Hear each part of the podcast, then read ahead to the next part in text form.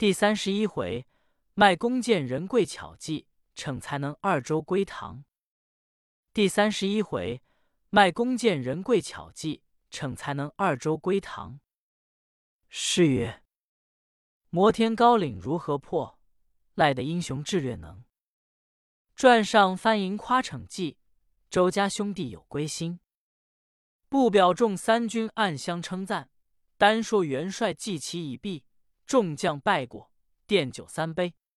元帅说：诸位将军，请各自回营，本帅只带8员总兵去破了摩天岭，回来相会吧。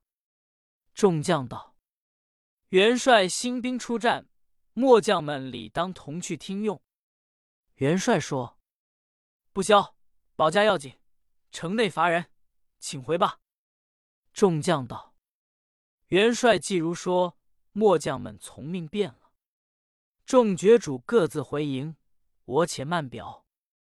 单讲薛仁贵传令，发炮起兵，点齐10万大队雄兵，8员总兵护主，出了三江越虎城，竟往摩天岭大路进发。一路上旗帆招转，浩带飘摇，好不威风。在路耽搁2-3天，这一日早到摩天岭，离山数箭，传令安营。炮响3声，齐齐扎下营盘。元帅带马到山脚下，望摩天岭一看，只见岭上半山中云雾迷迷，高不过的，路又避战，要破此山，原绝烦难。周青道：元帅哥哥，看起这座摩天岭来，实难攻破。当初取这座天山，尚然费许多周折，今日此座山头，非一日之功可成，需要慢慢商量智取此山的了。仁贵说：众位兄弟，我们且山脚下传令，三军们振声呐喊，发炮哨鼓，叫骂一回，或者有将下山，与他开兵交战一番如何？周青道：元帅又来了，前日天山下尚然叫骂不下，今摩天岭高有数倍，我们纵然叫破喉咙，他们也不知道的。元帅道：兄弟们，随我上山去探他动静，看来此山只有几能多高。周青说：不好，有滚木打下来，大家活不成。仁贵道：依你们之言，摩天岭怎生能破？待本帅冲先领头，你们随后上来。倘有滚木，我叫一声，你们大家往山下跑就是了。8员总兵不敢违逆，只得听了仁贵之言，各把丝缰扣紧，随了仁贵往山路上去。一直到了半山，才见上面隐隐旗帆飘荡，兵丁虽然不见，却听得有人喊叫打滚木。唬得仁贵浑身冷汗，说：哎呀，不好了，又滚木了，兄弟们快歇下去。那班总兵听说打滚木下来，尽皆魂不在身，带转马头往山下拼命的跑了。薛仁贵骑的是赛风驹宝马，走得快，不上几纵，先到山下，数根滚木来着总兵们马足上扫下来，却逃得7条性命。一个将心本，马迟得一步，可怜竟打为肉泥。美心霸放声大哭，7员总兵尽皆下泪。仁贵说：众位兄弟，事已如此，不必悲伤，且回营去慢慢商议。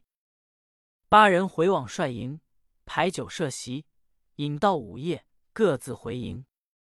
过了一宵，明日营中商议，全无计较。看看日已晨曦，忽然记起无字天书，凡有疑难事，可以拜告。金魔首领难破，也算一件大事，不如今夜拜看天书，就能得破了。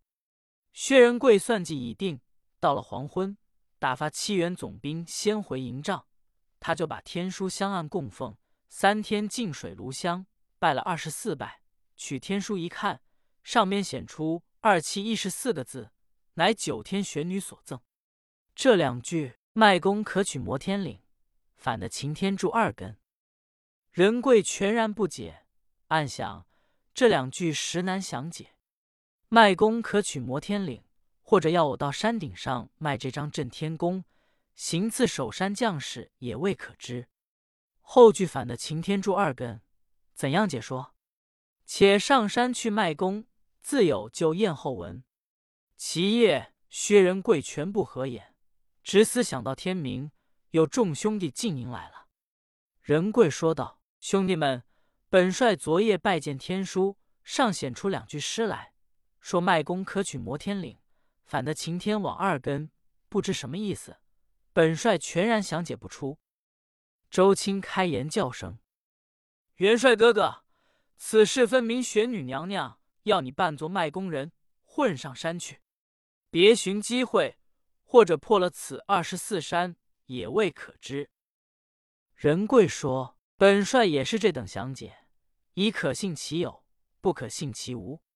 兄弟们，且在此等候，待本帅扮作卖功模样，混上山去看。”周青说：“哥哥需要小心。”仁贵说：“这个不妨。”薛仁贵扮作差官一般，带了震天弓，好似张先打坛模样，静悄悄出了营盘，往摩天岭后面转过去，思想要寻别条路上去。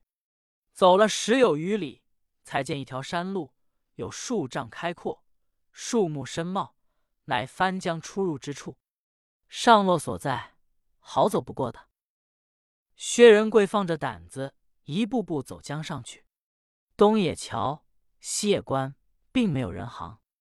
走到了半山，抬头望见旗帆飘荡，两边滚木成堆，寨口有把督儿行动，心中暗想：我若正走上去，有恐打下滚木，反为不美。我不如从半边森林中掩将上去，使他们不见。仁贵正在情想，忽听见山下有车轮推响之声，响上山来。仁贵望下一看，只见有一个人头戴一顶烟毡帽，身穿一领补救直身，面如指挥相同，浓眉豹眼，招风大耳，腮边长长几根须髯，年纪约有40-50岁，推了一轮车子往山上行来。仁贵暗想，必定是翻江拆下来的小卒，不知推的是货物呢，是财宝，不免躲过一边，看他作为，就往左边掩在一株大槐树背后偷眼看他。那小这人一步步推将上来，到的半山槐树边，薛仁贵往上下一看，并没有人走动，飞身跳江出来，把推车的家领毛一把拖倒在地，一脚踹在腰间，拔刀就要砍了，吓得这人魂不附体，叫声：“哎呦，将军啊，饶命！可怜小的是守本分经济小民，营生度日，并不做违条犯法之事，为何将军要杀起我来？”仁贵说：“住了，你且不必慌张，我且问你，你那处人士姓甚名谁？既说经济小民，量不是番邦手下之族，从何处来？车子内是什么东西？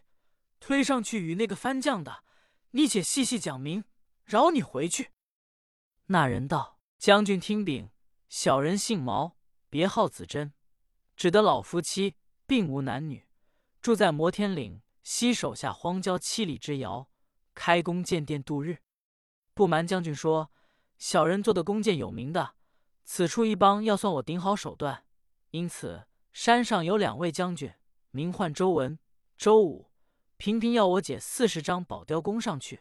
那因今年天帮人马来征剿，各官缭乱，多来订弓箭，忙得紧，没有空，所以直到今朝解这40张弓上去。”薛仁贵道：“你不要慌言，带我来看。”就把车子上油单扯开一看，果然多是弓，点一点，也不多也不少，准怀40张。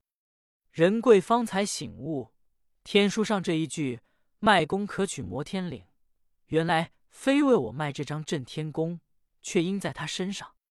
就叫毛子真，你一人推上去，偶被小番们拦住，或者到你奸细，打下滚木来，如之奈何？那人道：“这个年年解冠的，摩天岭上时常游玩，乃小人出入之所，从右上来，如今50岁了。翻兵翻将，无有不认得我。见了这一轮车子，就认得的，再不打滚木下来。若走到上边，小番还要接住替我推车，要好不过。就是二将周将军，待我如同故旧一般，那个敢拦阻我。”薛仁贵道：“好，你这人老实，我也实对你说个明白。你看我是谁？”那人说：“小人不认得将军。”仁贵道：“我乃大唐朝保驾征东统兵招讨大元帅薛仁贵，白袍小将就是本帅。”那人说：“啊呀，原来是天朝帅爷，小人该死，冒犯虎威，望帅爷饶命。”仁贵道：“你休得害怕，若要性命，快把山上诸事讲与本帅听。守将有几员，姓甚名谁？番兵有多少？可有勇，可有谋？说得明白，放你一条生路。”说：“帅爷在上，待小的讲遍了。”快些讲来。那人道：“帅爷，这里上去便有寨门，紧闭不通内的。里边有个大大的总衙门，守将周文、周武弟兄2人有万夫不当之勇。后半边是个山顶，走上去又有23里足路，最高不过的。上有5位大将，一个名唤呼纳大王，左右有2员副将，一名雅里托金，一名雅里托银，也是同胞兄弟，骁勇异常。这2个还算不得狠，还有新兴胆元帅，膀生2翅，在空中飞动，一手用锤，一手用针，好像雷公模样打人的。还有一个乃高见庄王女婿，驸马洪漫漫，马上一口大刀，有神仙本事，力大无穷。小人句句真言，并不隐瞒，望帅爷放我上去。”仁贵一一记清在心，取出宝剑说：“天下重视，杀戒已开，何在你各把性命？”说罢，擦了一剑，砍作2段，上前把他衣帽包下，将尸首撇在树林中，自把将金除下，戴了烟毡帽，又把白绫跨马衣脱落，将就青布直身穿好，把自己震天弓也放在车子内，推上山来。有上面小番在寨门看见了，说：“哥，那上来的好似毛子针。”那个说：“啊，兄弟，不差，是他。为什么这2天才解弓上来？”看看相近寨口下了，那人说：“兄弟，这毛子针是乌黑脸有须的，他是白脸无须，不要是个奸险，我们打滚木下去。”仁贵听见打滚木，便慌张了，叫声：“上面那个，我不是奸险，是解弓之人。”番军喝道：“待！解弓乃有须老者，从来没有后生无须的。”仁贵说：“我是有须老者的儿子，我家父亲名唤毛子真，皆因有病卧床，所以今年解的迟了。那父并不肯好，故打发我来的。若哥们不信，看这轮车子是认得出的，可像毛家之物。”小番一看到：“不差，是毛子真的车子，快快进来。”那仁贵答应，走进寨门。小番接住车子说：“带我们去报，你在那里等一等。”仁贵道：“晓得。”小番往总衙府来说：“启上2位将军，毛家解弓到了。”周文道：“毛子真解弓来了吗？为何今年来的迟？唤他进来。”小番道：“启将军，那解弓的不是毛子真。”周文道：“不是他，是那一个。”小番禀道：“那毛子上是有病卧床，是他的儿子解来的。”周文说：“他在此解弓，走动也长久了，从不曾说起有儿女的，今日为甚有起儿子来？不要是奸邪，约我盘问明白，说的对放他进来。”小番道：“我们多已盘问过了，说的对的，车子也认清毛子真的。”周文道：“既如此，放他进来。”小番往外来道：“将军爷传你进去，需要小心。”仁贵道：“不妨事。”将身走到堂上，见了周文、周武，连忙跪下：“二位将军在上，小人毛二叩头。”周文道：“罢了，起来。你既奉父命前来解功，可晓得我们有多少大将，叫什么名字？你讲的不差，放你好好回去，若有半句不对，看到伺候。”两下一声答应，吓得人跪魂魄飞散，便说：“家父对我说明，远恐盘问，小人一一记在心中。但这里将爷尊讳，小人怎敢直呼乱叫？”周文道：“不妨，恕你无罪讲来。”仁贵道：“此地乃二位将军守管，上面有五位将军为首，是呼纳大王、雅里托金、雅里托银、元帅星星胆、驸马红漫漫，同时有手段厉害的。兵马共有多少？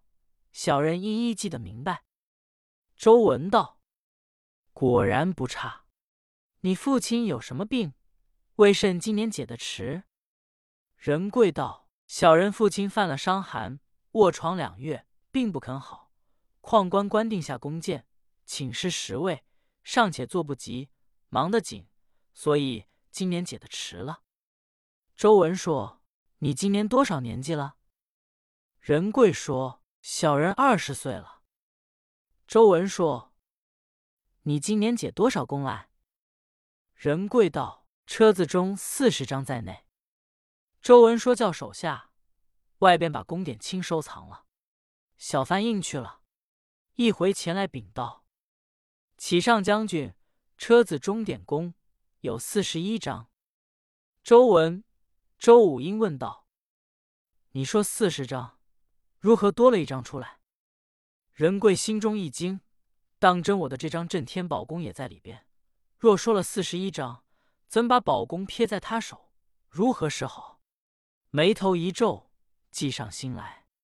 原算能人，随机应变，说道：“二位将军在上，小人力气最大，学得一手弓箭，善开强弓箭，能百步穿杨，所以小人带来这张弓，也就在车子中，原不在内的。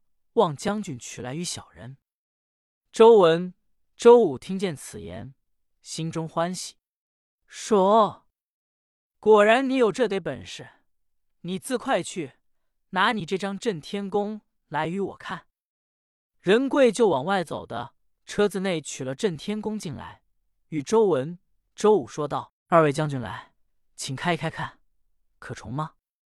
周文立起身来接在手中，只开的一半，那能有力扯得足，说：“果然重，你且开与我看。”仁贵立起身接过弓来，全不费力，连开3通，尽的扯足，喜得周文、周武把舌伸说：“好本事！我们为了摩天岭上骁将，也用不得这样重弓。你倒有这样力气，必然剑法一高。我且问你，那毛子真像在此间走动的人，他从不曾说起有儿子。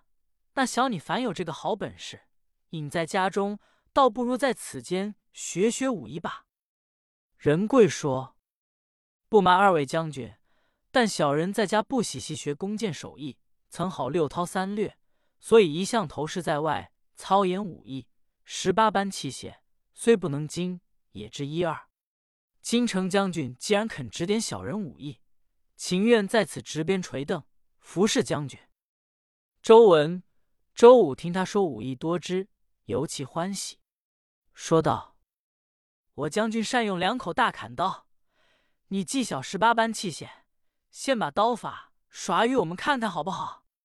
待我提调提调。”仁贵道：“既然如此，待毛二拾起来。”就往架上拿了周文用的顶重大刀，说：“好亲家伙，只好摆威，上阵用不着的。”就在大堂上使将起来，神通本事显出，只见刀不见人，撒头不能进肌肤，乱箭难中肉皮身。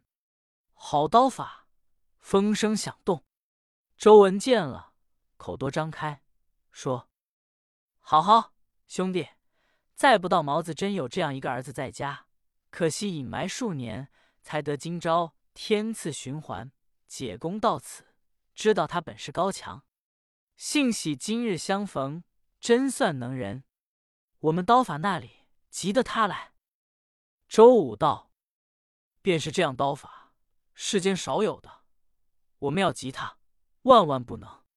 看他一刀也无破绽可以劈点得的。”那人跪使完，插好了刀说：“二位将军，请问方才小人刀法之中，可有破绽，出口不清，望将军指教。”周武连声赞道：“好，果然刀法精通，我们倒不如你，全无劈点。有这样刀法，何不出示皇家，杀退大唐人马，大大前程，稳稳到手。”人贵假意道：“将军爷，休要谬赞。若说这样刀法倒好，无眼睛的了。小人要二位将军教点，故而使刀。为什么反讲？你不如我，太谦起来。若说这样刀法与大唐打仗，只好去趁刀头。”周文不觉惊骇，心下暗想。他年纪虽轻，言语道大，便说：“果然好，不是谬赞你。若讲这个刀法与唐将可以交战得了。”薛仁贵笑道：“二位将军这大刀，我毛二心不喜它，所以不用心去习练它的。